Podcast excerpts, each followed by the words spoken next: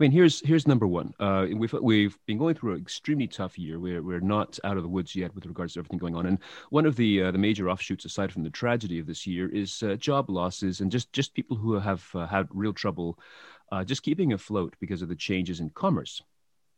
Now, one thing that I do say, and I was saying this even before the, the COVID uh, thing happened, was there's never been a better time to be at work right now, but there's also never been a better time to be out of work. And that sounds like a cynical statement, but it's not intended to be.